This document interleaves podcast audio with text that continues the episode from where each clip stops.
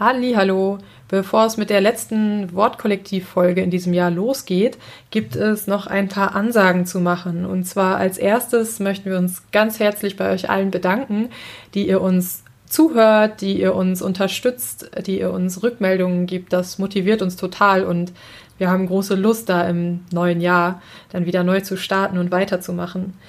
Und besonders möchten wir uns bei allen bedanken, die uns auch finanziell unterstützt haben in diesem Jahr. Das ist uns eine sehr große Hilfe. Wir haben immer wieder Kosten, sei es durch ähm, Fahrkarten, ähm, die wir lösen müssen, um irgendwo hinzufahren zu Gästen oder zueinander, sei es seines laufende Kosten wie Schnittprogramme etc. Da könnt ihr uns sehr mit helfen, wenn ihr uns ein bisschen Geld spendet. Das kann man über unsere äh, Internetseite wortkollektiv.de machen. Da gibt es so einen Reiter, da seht ihr, wie man das machen kann. Und ein ganz großes Danke an alle, die das schon getan haben. Das zweite ist, ähm, wir sind für den Podcastpreis nominiert. Das freut uns sehr. Das ist ein Zuhörerpreis. Ähm, das heißt, gewinnen wird, wer am meisten Stimmen hat von seinen Hörerinnen und Hörern. Und da würden wir uns sehr freuen, wenn ihr uns eure Stimme geben würdet. Wir sind in der Kategorie Unterhaltung gelistet. Das ist äh, die größte Kategorie. Und da dachten wir, das wäre doch eigentlich besonders lustig und irgendwie nett, wenn wir mit einem Predigt-Podcast in der Kategorie Unterhaltung gewinnen würden. Ähm, also stimmt für uns ab. Ihr könnt äh, glaube ich, sogar mehrmals eure Stimme abgeben. Ich glaube quasi einmal pro Tag. Genau, das geht unter der Internetseite podcastpreis.de. Kategorie Unterhaltung. Und eine letzte Ansage. Ähm, Im neuen Jahr wird die erste Folge im Januar ausfallen. Da machen wir noch äh, eine kleine Weihnachtspause. Äh, es wird dann am 20. Januar weitergehen mit dem Wortkollektiv-Podcast. Wir freuen uns schon drauf. Und jetzt viel Spaß mit der Folge.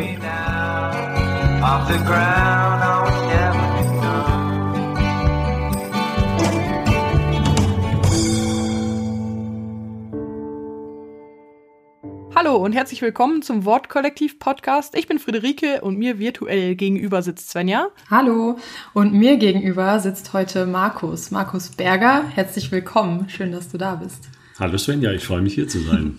Markus ist ähm, Kulturwissenschaftler und vor allem Mitbegründer des äh, Ensembles 1684. Äh, ein ja nicht nur Vokalensemble, aber man kann vielleicht sagen Vokalensemble.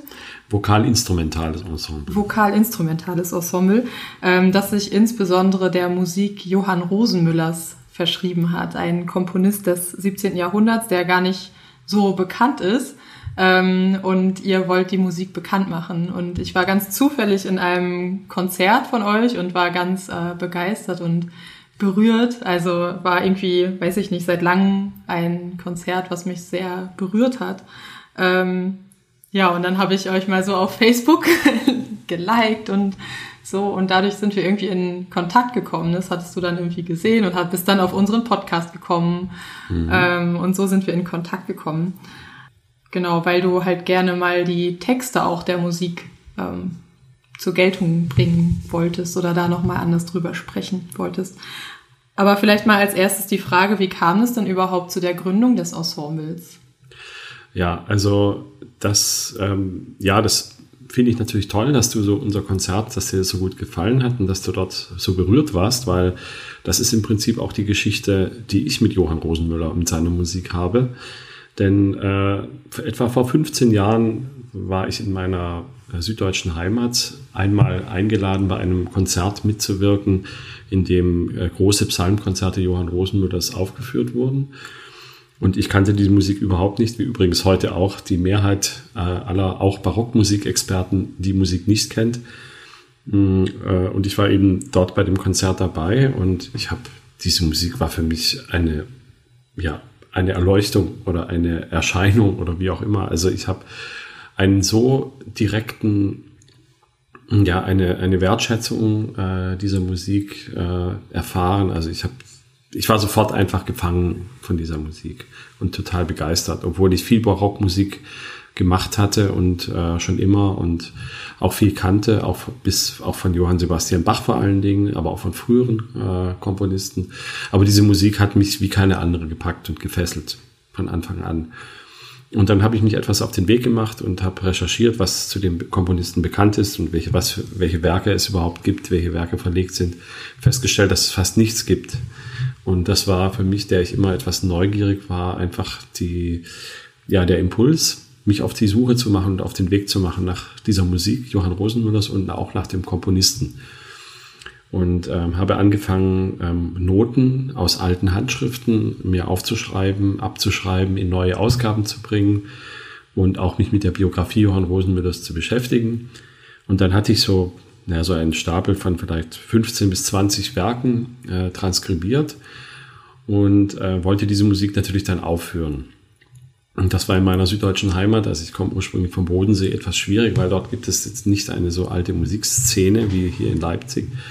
Und da ich sowieso äh, irgendwann mal den Entschluss gefasst hatte, in meinem Leben nochmal irgendwo anders hinzugehen, als äh, nur mein Leben eben am Bodensee zu verbringen, ähm, ja, war dann ein weiterer ausschlaggebender Punkt, die Musik Rosenmüller eben aufzuführen und eben dafür einen Ort zu suchen. Und dann habe ich mich etwas in Mitteldeutschland umgeschaut und nachdem dann äh, ich ja wusste, dass Rosenmüller in Leipzig gewirkt hat, war das eigentlich eine sehr naheliegende Konsequenz, nach Leipzig zu ziehen und mir hier äh, Menschen zu suchen, die die Musik mit mir aufführen wollen und pflegen wollen. Gesagt, getan. 2013 bin ich dann nach Leipzig gezogen und habe unmittelbar eigentlich angefangen, ähm, Leute zu suchen, die Lust auf die Musik haben. Und bin dann mit äh, Gregor Meyer, dem Gewandhauschorleiter, einem Menschen begegnet, der da gleich ein sehr offenes Herz dafür hatte. Und so haben wir sehr schnell, äh, Anfang 2014 im Frühjahr, dieses Ensemble gegründet, explizit mit dem äh, Fokus auf der Musik äh, Johann Rosenmüllers. Und eigentlich war die Idee ursprünglich nur mal ein, ein Programm damit zu machen, um sozusagen ähm, ja, die Musik mal in die Öffentlichkeit zu bringen. Aber wir haben überhaupt nicht mit der Resonanz gerechnet, die das, dieses einmalige Projekt ausgelöst hat. Nämlich sowohl von Seiten der Musiker als auch von Seiten der Zuhörer, die damals schon, äh, also die, die gleich in die Konzerte kamen wohl noch aufgrund der Namen, die wir in dem Ensemble versammelt hatten, weil die Musik kannte auch in Leipzig damals eigentlich niemand. Und, aber die Resonanz war phänomenal. Die Menschen waren begeistert und vor allen Dingen die Musiker kamen danach zu mir und sagten, also die Musik müssen wir unbedingt weiter aufhören. Wir können das jetzt nicht einfach nur so als Eintagsfliege stehen lassen. Und ähm, dann habe ich nur gesagt, ja, mir soll es nicht scheitern. Und ja, ab da nahmen die Dinge ihren Lauf. Was ist das Faszinierende an Rosenmüller? Also die Musik ähm, ist ja recht unbekannt geblieben. Ich glaube, dass, also ich habe mal auf Wikipedia nachgeguckt. Ich bin äh, jetzt gar nicht so bewandert, was so Barockmusik angeht und so weiter. Und habe gesehen, äh, dass er ja eine recht durchwachsene Vita irgendwie hatte und deshalb auch geflohen ist nach Italien. Und deshalb irgendwie, also im, bei Wikipedia stand, dass deshalb halt die Musik auch unbekannter geblieben ist, weil er eben nicht mehr vor Ort war. Aber was macht sie so besonders, diese Musik? Also für, mich ist es so, dass diese Musik eigentlich auf ideale Weise die äh, Emotio und die Ratio anspricht. Also man kann diese Musik extrem direkt hören und es ist eine Musik, die sofort einen eigentlich in die Seele spricht und in, in, ins Herz geht. Und man kann aber auch diese, äh, die Kunstfertigkeit dieser Musik auch erkennen, wenn man sich genauer mit ihr beschäftigt. Und man hört das auch schon. Aber es ist zunächst mal eine Musik, die ein, die einen unmittelbar anspricht, zu der man eigentlich nichts wissen muss, sondern man geht da rein und man kann sich in diese Musik reinlegen. Und, ich, äh, und Rosenmüller ist tatsächlich ein absoluter Hit-Komponist. Das war schon im 17. Jahrhundert so. Äh, und damals war die muss die Musik äh, eingeschlagen haben und er hat ähm, und er hat da bestimmte Kunstgriffe auch verwendet. Er hat nämlich als einer der ersten Refraintechniken verwendet zum Beispiel. Also, dass bestimmte Verszeilen immer wieder kommen. Und er wusste natürlich ganz genau, dass die Menschen das dann irgendwann im Ohr haben und dann, wenn sie aus der Kirche rausgehen, diese Melodien vor sich hin pfiffen. Und äh, da hat er mit Sicherheit recht gehabt, denn heute ist es genau das Gleiche. Wenn wir Stücke bestimmte Stücke von Johann Rosenmüller im Konzert spielen, kann man nachher vor den Kirchentüren stehen und darauf warten, dass die Zuschauer rauskommen und die pfeifen diese Melodien. Es ist also etwas, was, äh, was, was direkt auch äh, hängen bleibt und ähm, die Musik eben dann sozusagen nachhaltiger macht. Also ich würde sagen, es ist die Emotionalität bei gleichzeitig aber auch einer hohen Kunstfertigkeit und eine, eine äh, Art zu komponieren, die die, die Menschen äh, ja, mit nach Hause nehmen. Also diese, die Melodien, die einfach, es, das muss ich sagen, diese, diese, die Melodien von Rosenmüller sind für uns heute eher unscheinbar und auch vielleicht einfach. Aber genau dieses Einfache war damals ja eben nicht, nicht die Regel, sondern damals hat man ja noch in, in schützschem mehrstimmigen, imitativen, kontrapunktischen Stil auch komponiert. Und Rosenmüller hat eben auch eine Leichtigkeit des Tons in diese Musik mit hineingebracht. Und deshalb sind diese Melodien auch ebenso beliebt gewesen und den Menschen aus, nicht mehr aus dem Kopf gegangen. Friederike hat gerade schon äh, kurz die Vita angesprochen von Rosenmüller. Wer war denn Johann Rosenmüller eigentlich? Ja, Johann Rosenmüller war ein Komponist, der in Oelsnitz im Vogtland geboren ist. Ähm, man weiß nicht ganz genau, wann, wann er geboren wurde. Ähm, es gibt zwei Thesen, 1617 oder 1619 wären zwei Möglichkeiten. Ganz genau weiß man es nicht, weil die Kirchenbücher äh, aus dieser Zeit im Dreißigjährigen Krieg verbrannt sind. Aber eben Oelsnitz im Vogtland ist die Herkunft. Und dann ist es, gibt es eigentlich eine sehr ähm, geografisch dunkle Zeit. Er verschwindet dann nämlich etwa für 25 Jahre und taucht dann erst äh, 1640 wieder als Theologiestudent äh, an der Leipziger Universität auf. Das ist die erste wirkliche Spur, die man hat. Also es gibt äh, die Matrikel von ihm, die ist bis heute erhalten. Und ab 1640 treibt er dann in Leipzig sein Wesen. Äh, er wird dort sehr schnell äh, auch unterstützt sehr schnell den Thomas Kantor. Das war damals Tobias Michael, der war sehr krank und hat ihn dann bei allem vertreten, wo er eben als Kantor normalerweise verpflichtet war, ähm, was er verpflichtet war zu tun. Unter anderem auch die Thomas Chor und den Thomas, äh, die Thomaner geleitet, ähm, auch bei Leichenbegängnissen dirigiert und eben auch viel komponiert. Und diese Kompositionen vor allen Dingen in dieser Zeit, die haben, nach, haben, haben einen durchschlagenden Erfolg gehabt. Dadurch zeichnet sich Johann Rosenmüllers Musik auch aus, dass man das Gefühl hat, man hat eine große Aufgehobenheit in dieser Musik und man hat eine große Kraftquelle, man hat eine Energie, die diese Musik durchzieht, die man auch ein Stück weit selber abschöpfen kann für sich als Hörer. Und ich glaube, da dockt er sehr stark an den Gefühlen der Menschen auch an. Er, er vermittelt sozusagen mit seiner Musik zwischen den Umständen und den äh, Gefühlen der Menschen und diesen Wünschen, den, den, an denen die Menschen haben. Und das kommt ein bisschen aus seiner eigenen Biografie, weil er selber, äh, Rosenmüller war definitiv homosexuell. Äh, das ist ja damals nicht gesagt worden, aber das kann man aufgrund der Quellenlage eindeutig so sagen. Und wenn man eben homosexuell war, dann war man einfach ein Paria in dieser Zeit. War man einfach verstoßen. Das durfte man nicht offen ausleben. Und wenn man es gemacht hat, hatte man die größten Schwierigkeiten gekriegt, eben bis auch zu, zu Todesstrafen und so weiter. Und ich glaube, das hat ihn aus Zeit seines Lebens immer bedrückt und bedrängt und immer auch in eine Unsicherheit gestürzt, äh, in eine, vielleicht auch in eine Orientierungslosigkeit, die er, glaube ich, sehr stark in seiner Musik versucht hat aufzufangen. Also er hat eigentlich versucht, in seiner Musik sich selber Trost zuzusprechen oder diese Zusagen zu geben. Deshalb ist diese Musik weiterhin auch anschlussfähig. Es ist für alle Menschen die, die, die nach irgendwas suchen, die eine, eine Kraft brauchen, eine, eine, äh, einen Trost brauchen. Und das steckt alles in dieser Musik, finde ich, drin. Und wir hören das auch nach unseren Konzerten immer wieder. Ich, wenn wir nach den Konzerten noch stehen und mit den Leuten sprechen, stehen manchmal Menschen vor uns, die einfach Tränen in den Augen haben und vor lauter Rührung nicht wissen, was sie sagen sollen. Und ähm, manche, die dann sagen, dass sie so ergriffen und äh, ja, berührt von dieser Musik sind, dass, es, dass sie gar nichts in Worte fassen können. Es muss also irgendeine Kraft und irgendeine Energie in dieser Musik stecken, die einem, die einem das Gefühl gibt, ich bin, ich bin doch auch angenommen. Ich bin doch auch wertvoll. Du hast gerade schon das Christus ist mein Leben angesprochen. Das ist eigentlich jetzt eine ganz gute Überleitung. Ähm, wir haben nämlich heute vor, dass, also es wird gleich eine Predigt geben von mir zu diesem Stück, Christus ist mein Leben und auch verschränkt mit dem Stück. Ähm, die werden wir uns gleich dann erst anhören und hinterher nochmal kurz darüber sprechen oder ich weiß nicht ob kurz, aber wir werden nochmal darüber sprechen. Und bevor wir das tun, aber kannst du vielleicht noch ein paar Worte zu dem Stück sagen. Was ähm, macht es besonders oder ja, was ist der Hintergrund des Stücks? Wofür, zu welchem Anlass wurde es geschrieben?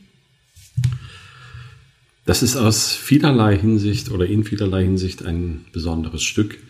Äh, es ist nicht nur eines der ersten Stücke, die einen Schlusschoral verwenden, also den man ja gemeinhin mit Johann Sebastian Bach assoziiert. Also Rosenmüller verwendet äh, am Schluss des Werks einen fünfstimmigen Choralsatz als Schluss. Und es ist eines der ersten Male, dass dieser äh, Choral auftaucht oder dass ein Choral am Schluss auftaucht. Es ist aber vor allen Dingen auch von der Art der musikalischen Anlage ein sehr besonderes Stück. Und zwar nicht nur der musikalischen, sondern auch der musikotextuellen Anlage.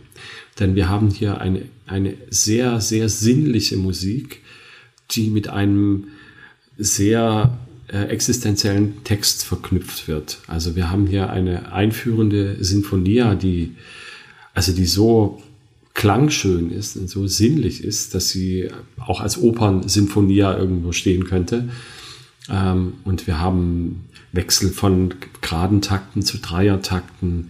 Wir haben eine extreme abwechslungsreiche äh, Musik. Wir haben aber auf der anderen Seite, also auch eine, also von den Mitteln her eine sehr abwechslungsreiche Musik. Wir haben aber gleichzeitig auch eine, eine Musik, die den Text auf sinnfälligste ausdeutet. Also wir werden das nachher hören. Wir haben ähm, Christus ist mein Leben. Ich habe Lust abzuscheiden. Das ist die Linie geht nach unten. Und bei Christo zu sein, die Linie geht nach oben. Also er spielt hier mit unglaublich viel ähm, Motiv, also er benutzt die Motive, die den Text einfach genau ausdeuten und für ihn einfach sinnfällig ausdeuten. Und das ist ganz reich, dieses Stück an, an, diesen, an diesen Details. Ähm, aber es ist vor allen Dingen ein unglaublich klangschönes Stück, was diese Innigkeit auf der einen Seite und diese große Zuversicht auf der anderen Seite, ähm, also diese, dieses, diesen weltlichen Anteil auf der einen Seite und diesen himmlischen Bezug, diesen außerweltlichen Anteil sehr schön äh, rüberbringt, transportiert. Du hattest mir gesagt, es wurde tatsächlich auch für Weihnachten oder für den zweiten Weihnachtstag, glaube ich, ähm, komponiert. Also ganz passend, morgen, morgen ist Weihnachten und ähm, genau, jetzt hören wir vielleicht einfach erstmal die Predigt.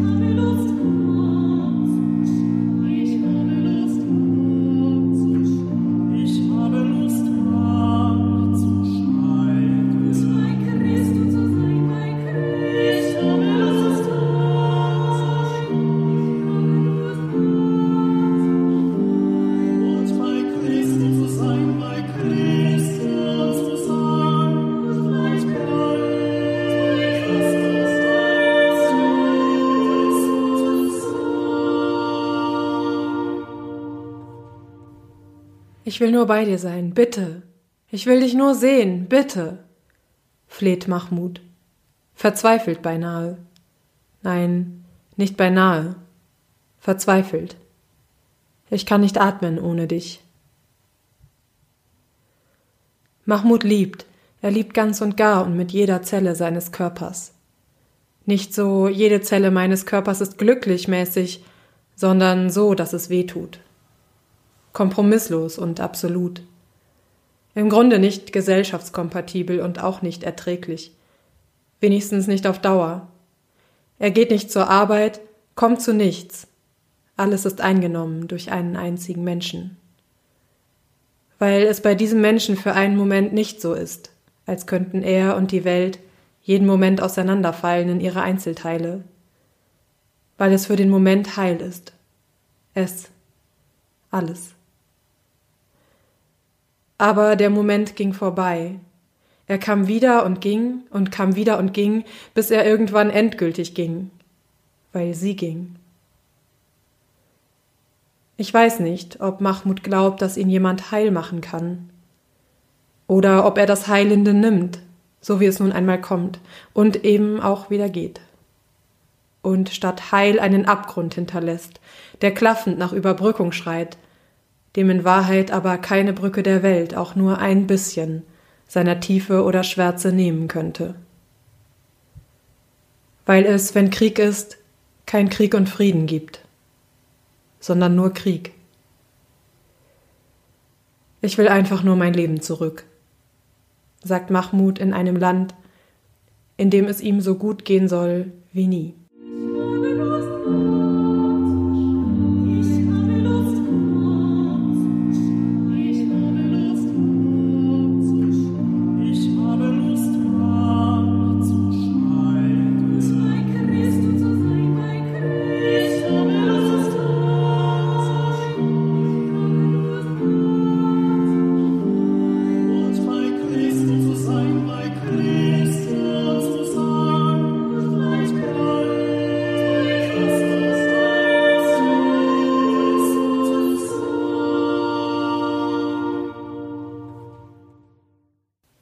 Ingeborg Bachmann aus ihrem Roman Malina. Malina, steh auf, beweg dich, geh auf und ab mit mir, tief durchatmen, tief. Ich. Ich kann nicht, bitte verzeih mir. Ich kann nicht mehr schlafen, wenn das so weitergeht. Malina, warum denkst du immer noch Krieg und Frieden? Ich. Es heißt aber so, weil eines aufs andere folgt, ist es nicht so? Malina, Du musst nicht alles glauben.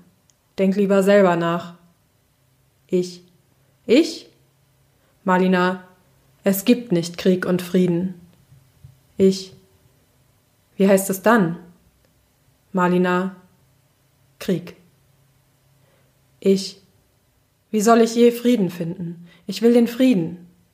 Malina, es ist Krieg. Du kannst nur diese kurze Pause haben. Mehr nicht. Ich. Frieden! Malina, in dir ist kein Frieden, auch in dir nicht. Ich. Sag das nicht, nicht heute, du bist furchtbar. Malina, es ist Krieg und du bist der Krieg, du selber. Ich. Ich nicht. Malina, wir alle sind es, auch du. Ich, dann will ich nicht mehr sein, weil ich den Krieg nicht will. Dann schläfre du mich ein, dann sorg für das Ende. Ich will, dass der Krieg ein Ende nimmt. Ich will nicht mehr hassen. Ich will, ich will. Malina, Atme tiefer. Komm. Es geht schon wieder, siehst du, es geht. Ich halte dich ja, komm ans Fenster. Ruhiger und tiefer atmen. Eine Pause machen. Nicht reden, jetzt.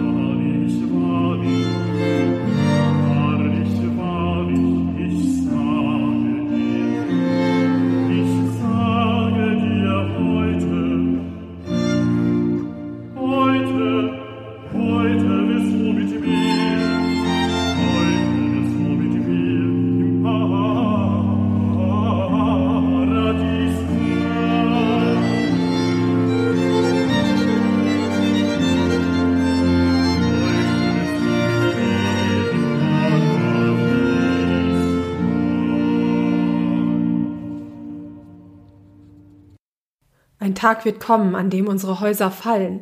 Die Autos werden zu Schrott geworden sein und von den Flugzeugen und von den Raketen werden wir befreit sein. Den Verzicht leisten auf die Erfindung des Rads und der Kernspaltung. Der frische Wind wird niederkommen von den blauen Hügeln und unsere Brust weiten. Wir werden tot sein und atmen. Es wird das ganze Leben sein. In den Wüsten wird das Wasser versiegen. Wir werden wieder in die Wüste können und die Offenbarungen schauen. Die Savannen und die Gewässer in ihrer Reinheit werden uns einladen. Die Diamanten werden im Gestein bleiben und uns allen leuchten. Der Urwald wird uns aus dem Nachtwald unserer Gedanken übernehmen. Wir werden aufhören zu denken und zu leiden. Es wird die Erlösung sein. Der Krieg ist vorbei, als Ingeborg Bachmann diese Zeilen schreibt. Aber der Krieg bleibt.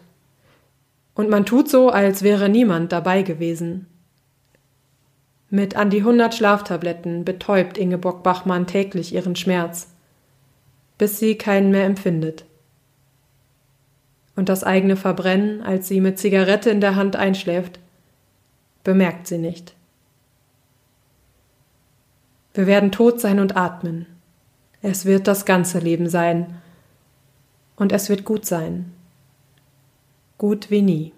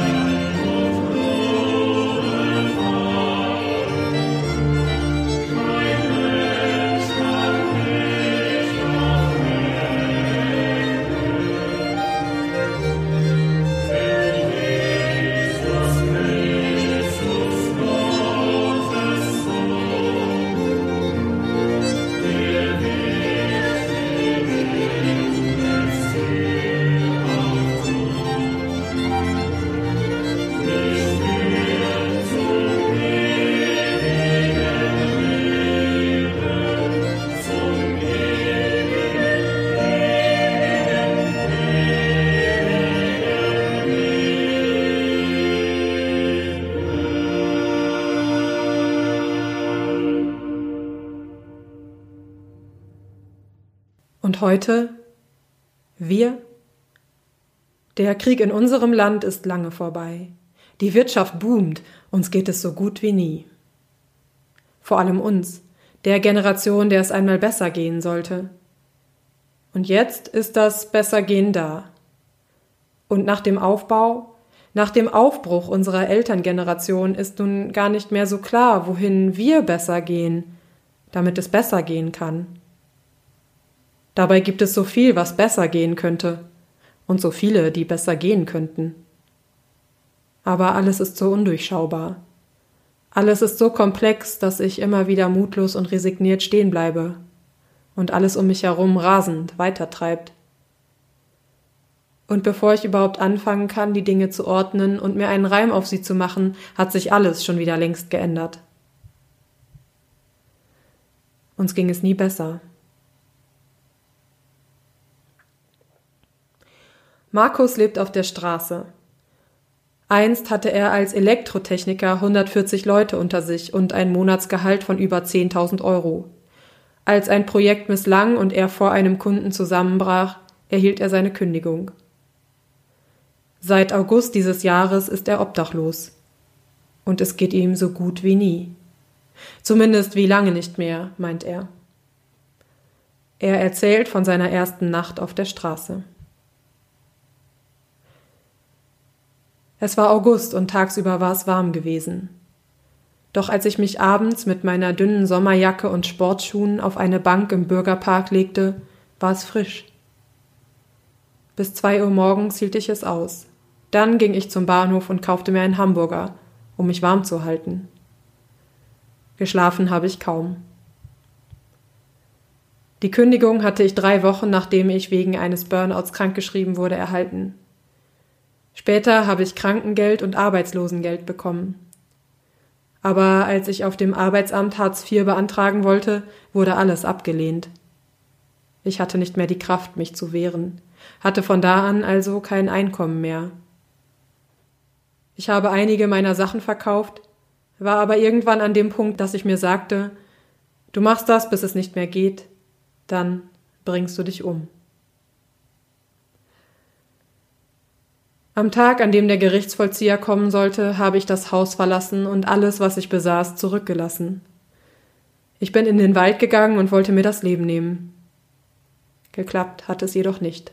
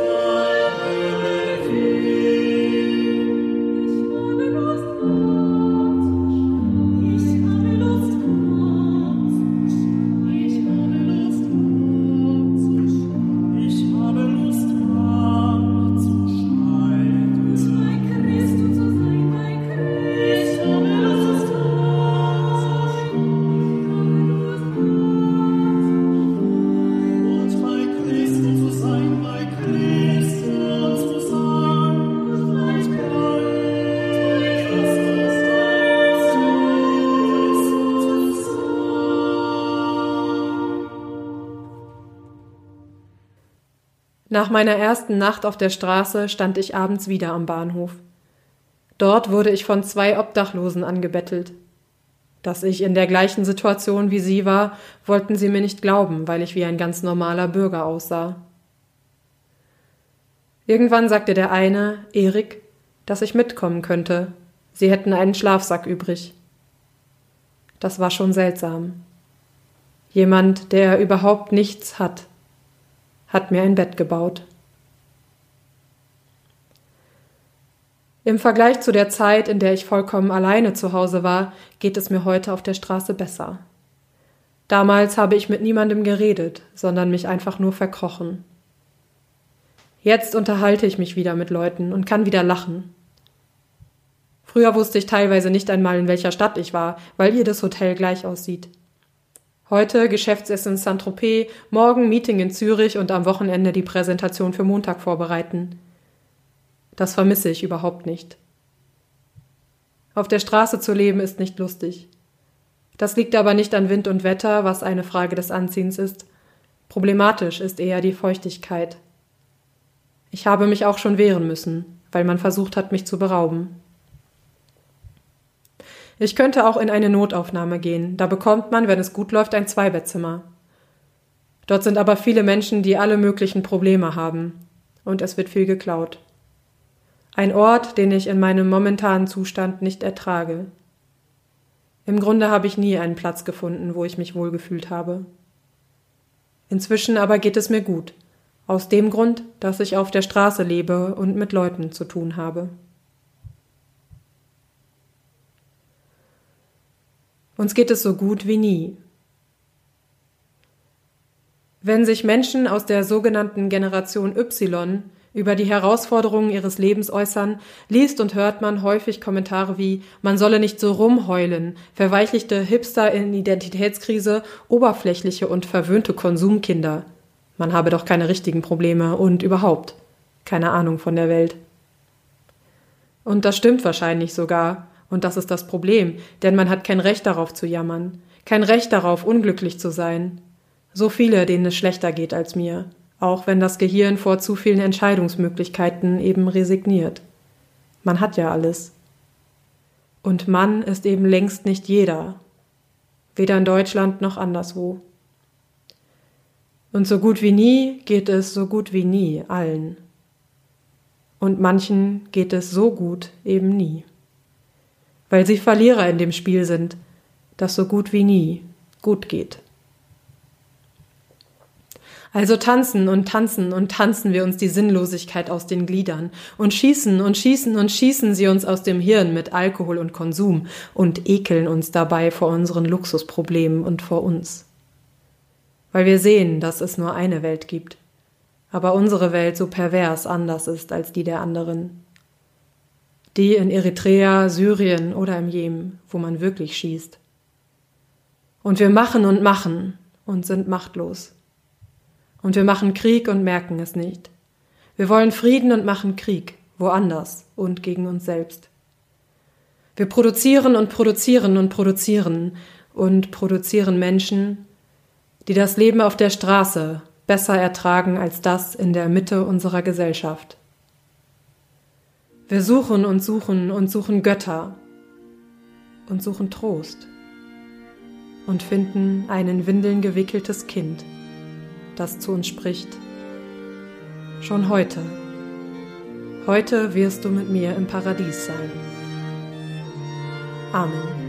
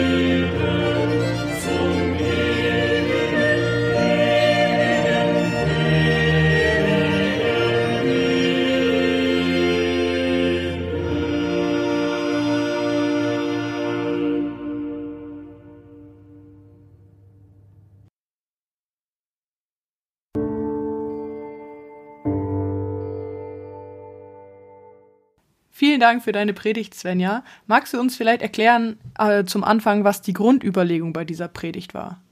Ja, also ich bin so von dem Gedanken der Erlösung ausgegangen oder hatte, habe mir halt das Stück angehört und die Texte vor allem angeschaut.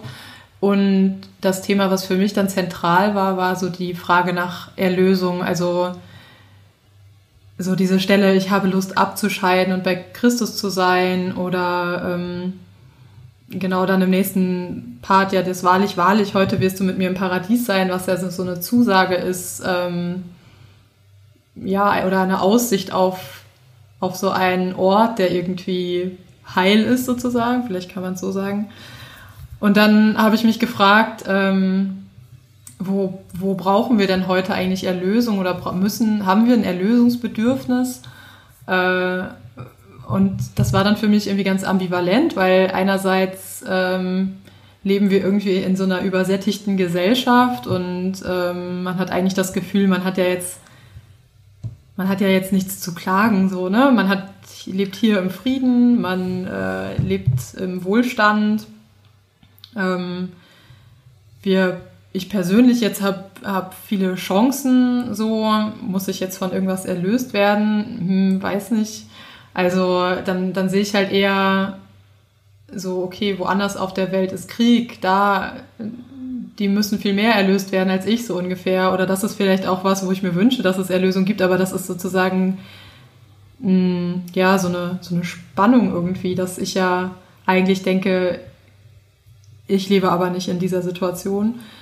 Oder sozusagen in Deutschland ja auch nach dem Krieg ist irgendwie dann auch eine andere Situation gewesen als heute. Und dann habe ich mich aber gefragt, ja, aber irgendwie kenne ich ja dieses Gefühl trotzdem, dass ich mich irgendwie auf eine Weise erlösungsbedürftig oder auch trostbedürftig fühle und denke, dass wir eigentlich ja, dass wir halt in einer Gesellschaft leben, die uns auch, die uns ganz viel Druck macht, die irgendwie uns sehr auf uns allein stellt, die ganz viel von uns abverlangt, ganz viel Leistungsdruck macht und das waren dann sozusagen die Pole, von denen ich so ausgegangen bin und wo ich dann immer die Musik dagegen überstellen wollte als so ein Trostmoment eigentlich, in dem ich das dann erfahren kann oder so vielleicht momenthaft auch, auch Trost und, und einen Moment von Erlösung irgendwie erfahren kann.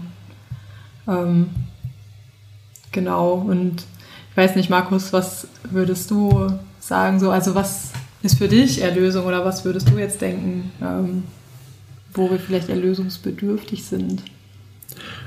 Also ich glaube, dass wir natürlich ähm, unterschiedliche, dass Menschen unterschiedliche Arten von Trost oder unterschiedliche Arten von Bedrängnissen haben, in denen sie leben müssen. Also über die Zeit und auch jetzt in der aktuellen Zeit, dass Menschen auf der Welt unterschiedlich bedroht werden von irgendwas und in Bedrängnis sind dass aber die Erfahrung von, also von Trostbedürftigkeit und von jetzt religiös interpretiert Erlösung äh, doch fundamental und immer da ist, glaube ich. Und ich glaube, darauf haben auch, hat die Kunst immer versucht, Antworten auch zu geben und zu finden mit ihren Mitteln. Und ein Johann Rosenmüller, der sich ganz klar auf Martin Luther auch bezieht, der in seiner in der Vorrede eines Druckes von ihm auch schreibt, dass seine Aufgabe als Musiker ist, die Herzen zu erfreuen und den Menschen, ich paraphrasiere jetzt, Trost zu spenden, der das wirklich explizit macht, glaube ich. Natürlich war er sich dessen bewusst, dass seine Musik auch eben dieses Ziel verfolgt, auch Menschen einen Ort zu geben in seiner Musik, äh, an dem sie sich in irgendeiner Art und Weise aufgehoben, angenommen, zugehörig fühlen, äh, an dem sie, in, in, der sie Sinn erkennen auch. Weil, was ich glaube, was ganz oft zu einer äh, Trostlosigkeit oder zu einer Verlorenheit führt, ist, wenn man das Gefühl hat, die Dinge um einen herum ergeben keinen Sinn mehr man, und man hat auch keinen Zugriff auf die Dinge. Und ich glaube, was, was diese Musik von Johann Rosenmüller vor allen Dingen auch schafft, jetzt auf einer interpretatorischen Ebene, ist, dass sie Sinn stiftet einfach, dass sie den Menschen sagt, ja, also natürlich ich kann dir jetzt nicht deine Krankheit nehmen im, in dem Moment. Ich kann dir auch nicht die Sorge um deine Kinder nehmen. Ich kann dir nicht die Sorge darum nehmen, was du vielleicht am nächsten Tag irgendwie äh, zu essen bekommst. Aber ich kann dir in diesem Moment, wo du die Musik hörst, das Gefühl geben, dass auch du angenommen, wertvoll und bedeutsam bist. Ich glaube, das ist das, was man kann sozusagen äh, sich selber in dieser Musik wiederfinden. Man kann sich verlieren und man kann sich aber auch in dieser Musik auch wiederfinden. Ja, ich fand das äh, ganz interessant an der Musik, dass sie für Weihnachten komponiert ist, weil du hast gerade ähm, auch gesagt, die Kunst versucht das schon immer irgendwie auch erfahrbar zu machen oder auch so trostmomenthaft erfahrbar zu machen und ähm, kann es eigentlich auch am besten sozusagen entweder in Worte fassen oder auch in eben in eine andere Form von Kunst, in diesem Fall Musik fassen. Und ähm, ich fand es insofern interessant, dass dieses Stück jetzt für Weihnachten komponiert war, weil ja eine Stelle, also dieses Wahrlich, wahrlich, ich sage dir, heute wirst du mit mir im Paradies sein, ähm, das sagt Jesus am Kreuz zu einem seiner ähm, Mitgekreuzigten, zu einem der Räuber sozusagen neben ihm. Und das heißt, es ist ja eigentlich eher ein Karfreitagstext oder ähm, vielleicht ein Ostertext eigentlich, ähm, weil es schon auf das, auf das Jenseits auch verweist. Und ähm, deswegen fand ich das so eine ganz interessante Verschränkung, ähm, dass wir an Weihnachten, wo es um die Geburt von Jesus geht, ähm, schon vorausblicken auf Ostern und auf, auf etwas, das noch kommt und es dann in diesem Ereignis im Grunde schon erfahren wird. Also es ist irgendwie jetzt schon da und ich kann es momenthaft erfahren und genau das ist ja das, was in der Musik passiert. Also wenn ich mich hineinbegebe in die Musik, ist es irgendwie für einen Moment, ist es doch, ergibt es irgendwie Sinn und es ist irgendwie, man fühlt sich ganz. Du hast gerade erwähnt, dass äh, diese besondere, dieser besondere Aspekt des äh, Trostes in der Musik irgendwie gerade bei äh, Rosenmüller so präsent ist. Macht ihr die Erfahrung auch, wenn ihr äh, das live aufführt, dass, dass da halt was passiert mit den Leuten? Also gerade hast du auch schon erwähnt, Leute sind sehr berührt, aber gerade dieser Aspekt des Trostes, wie kommt der rüber? Also das ist äh, wirklich ganz erstaunlich, auch dieses Stück. Ähm, wir haben es ja jetzt gerade gehört, äh, auch den Schluss vor allen Dingen, also wo wir dann diesen Choral hören, so fahre ich hin zu Jesu Christ, der da auf einmal sich so reinschleicht in dieses Stück, der dann nochmal unterbrochen wird von einem kleineren solistischen besetzten Teil und dann am Ende in dieses große, in diese große Tutti-Choral-Durchführung mündet. Wenn man da ins Publikum schaut, ähm, und wir können das inzwischen, weil wir das Stück so oft aufgeführt haben, äh, können wir da uns total lösen und auch die Leute beobachten, wie sie reagieren. Dann ist das wirklich ein Moment, wo man das erste Mal im Konzert, das Stück kommt meistens relativ am Anfang, das Gefühl hat, jetzt geht ein kollektiver Seufzer durch das Publikum. Und äh, da, fühlt, das, da spürt man richtig diese Energie, die in diesem Moment überspringt auch oder da ist im Raum auf einmal ist, wenn man, wenn man, wenn diese, wenn diese Klänge auf einmal, die, wenn diese Klänge die Menschen erreichen. Das ist das Unmittelbarste, was ich sagen kann, wirklich aus einer singenden, aber auch beobachtenden, äh, beobachtenden Position, dass man das Gefühl hat, jetzt stellen sich bei den Leuten die Nackenhaare auf. Und ähm, in, reflektierend ist es oft so, dass eben dann auch natürlich Menschen äh, oder eben Zuhörer nach den Konzerten zu uns kommen, mit uns ins Gespräch kommen. Das kommt relativ häufig vor, weil wir uns diesem Gespräch auch stellen. Und dann wird, werden zwei Stücke äh, werden ganz oft genannt, äh, die besonders die Menschen bewegt haben. Das eine ist äh, das Fürchte dich nicht, auch wieder so ein Zusagetext. Und eben Christus ist mein Leben. Das sind die beiden Stücke. Natürlich Sie sind auch mit deutschem Text, das heißt für die äh, Zuhörer auch äh, direkt verständlich und ist eine andere Verbindung da, als wenn wir jetzt, Rosenmüller hat auch viel lateinische Kirchenmusik geschrieben, wenn, wenn man so einen Text hört. Aber es ist trotzdem erstaunlich, dass diese Stücke äh, anscheinend so eine große Kraft auch haben und ähm, die Menschen, auch wenn sie sie nie vorher gehört haben, das sind ja fast alle Publikums-Konzertgänger, äh, äh, sind erst Rosenmüller-Hörer.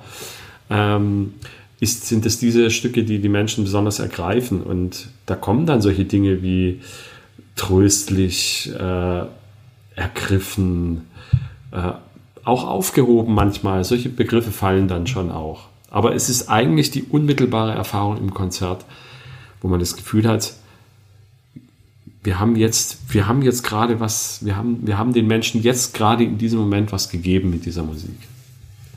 Was ist denn Trost?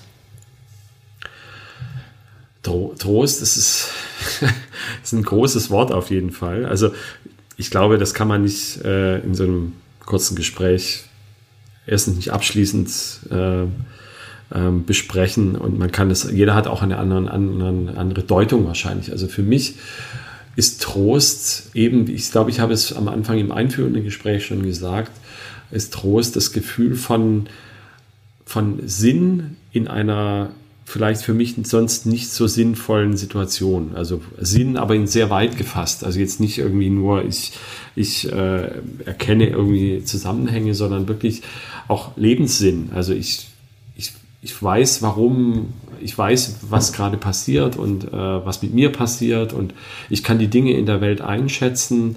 Ich habe ein Gefühl für, für meine Umgebung, ich habe ein Gefühl für die Welt und ähm, und kann daraus eine Orientierung ableiten. Äh, ein Satz, den ich aus der, also der mir in der Predigt auch sehr hängen geblieben ist, war, wir werden aufhören zu denken und zu leiden, es wird die Erlösung sein. Und als ich mir auch selber Gedanken darüber gemacht habe, was, äh, also was ich mit Erlösung für Begriffe verbinde, äh, war das auch ganz viel sowas wie Erleichterung, ein Abnehmen von Last oder die Leid von Schultern, äh, von seinen Schultern genommen äh, bekommen. Und ich habe mich jetzt gefragt, Erlösung äh, in Verbindung halt damit, dass man halt dieses Verdenken oder Zerdenken oder dieses ähm, ja dieses sich verlieren in irgendwelchen äh, Strukturen, die man sich selber aufbaut, dass Erlösung eben davon befreit. Und ich habe mich halt gefragt, inwiefern Trost dann damit zusammenhängt, weil Trost, äh, zumindest von dem, von meinem Eindruck her, etwas sein kann, wo halt nicht äh, Schmerz komplett genommen wird, sondern gelindert.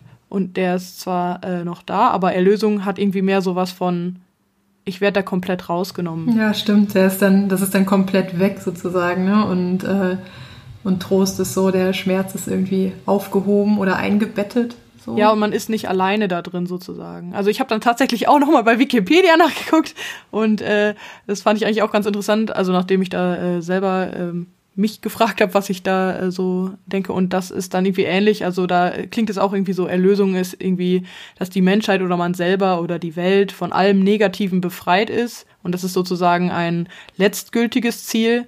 Und Trost ist, ähm, ist natürlich so eine Wikipedia-Definition, aber Trost ist die zwischen, eine zwischenmenschliche Zuwendung und der Schmerz und die Traurigkeit des Getrösteten sollen gelindert werden.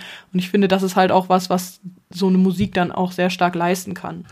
Absolut, würde ich, würde ich dir recht, würde ich dir äh, total recht geben. Und äh, das ist eben die, die Kraft, äh, die eben in dieser Musik steckt, schafft es dann mit den Situationen eben äh, wieder umgehen zu können. Genau. Ja, und eigentlich, eigentlich äh, ist es ja auch das, was, also Erlösung ist irgendwie ja so ein, ja, so ein Utopiebegriff, so, ne, den es eigentlich gar nicht geben kann in diesem Leben und wo wir immer nur uns drauf ausrichten können, wenn man es dann jetzt in einem religiösen Sinn auch sehen will. Und letztlich ist sozusagen dieses momenthafte Erfahren von Erlösung vielleicht, ist, ist dann irgendwie so eine Trosterfahrung, so würde ich es vielleicht für mich deuten.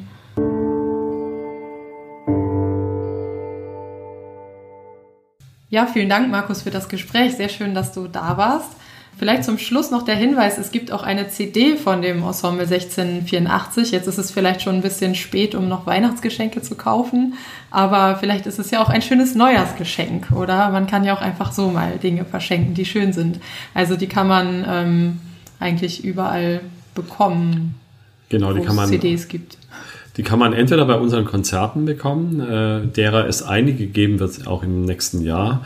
Ähm, dann haben wir immer ein paar CDs dabei und die kann man online beim äh, Handel JPC mhm. erwerben. Also die eine eigene Vertriebsplattform haben und da kann man die einfach online bestellen. Wir stellen euch einen Link in die Beschreibung, da könnt ihr draufklicken. Ah ja, gut, gute Idee. Kann ich nur wärmstens empfehlen, die CD, also wirklich äh, wunderschön. Ähm, dann bleibt uns jetzt eigentlich nur noch euch ein gesegnetes Weihnachtsfest zu wünschen und kommt gut ins neue Jahr. Und bis zum nächsten Mal im neuen Jahr. Also nicht äh, eine Folge im Januar wird ausfallen, haben wir schon am Anfang gesagt. Genau, also dann erst in der zweiten Hälfte des Januars wird es dann die nächste Folge geben. Bis dahin. Tschüss. Tschüss. Tschüss.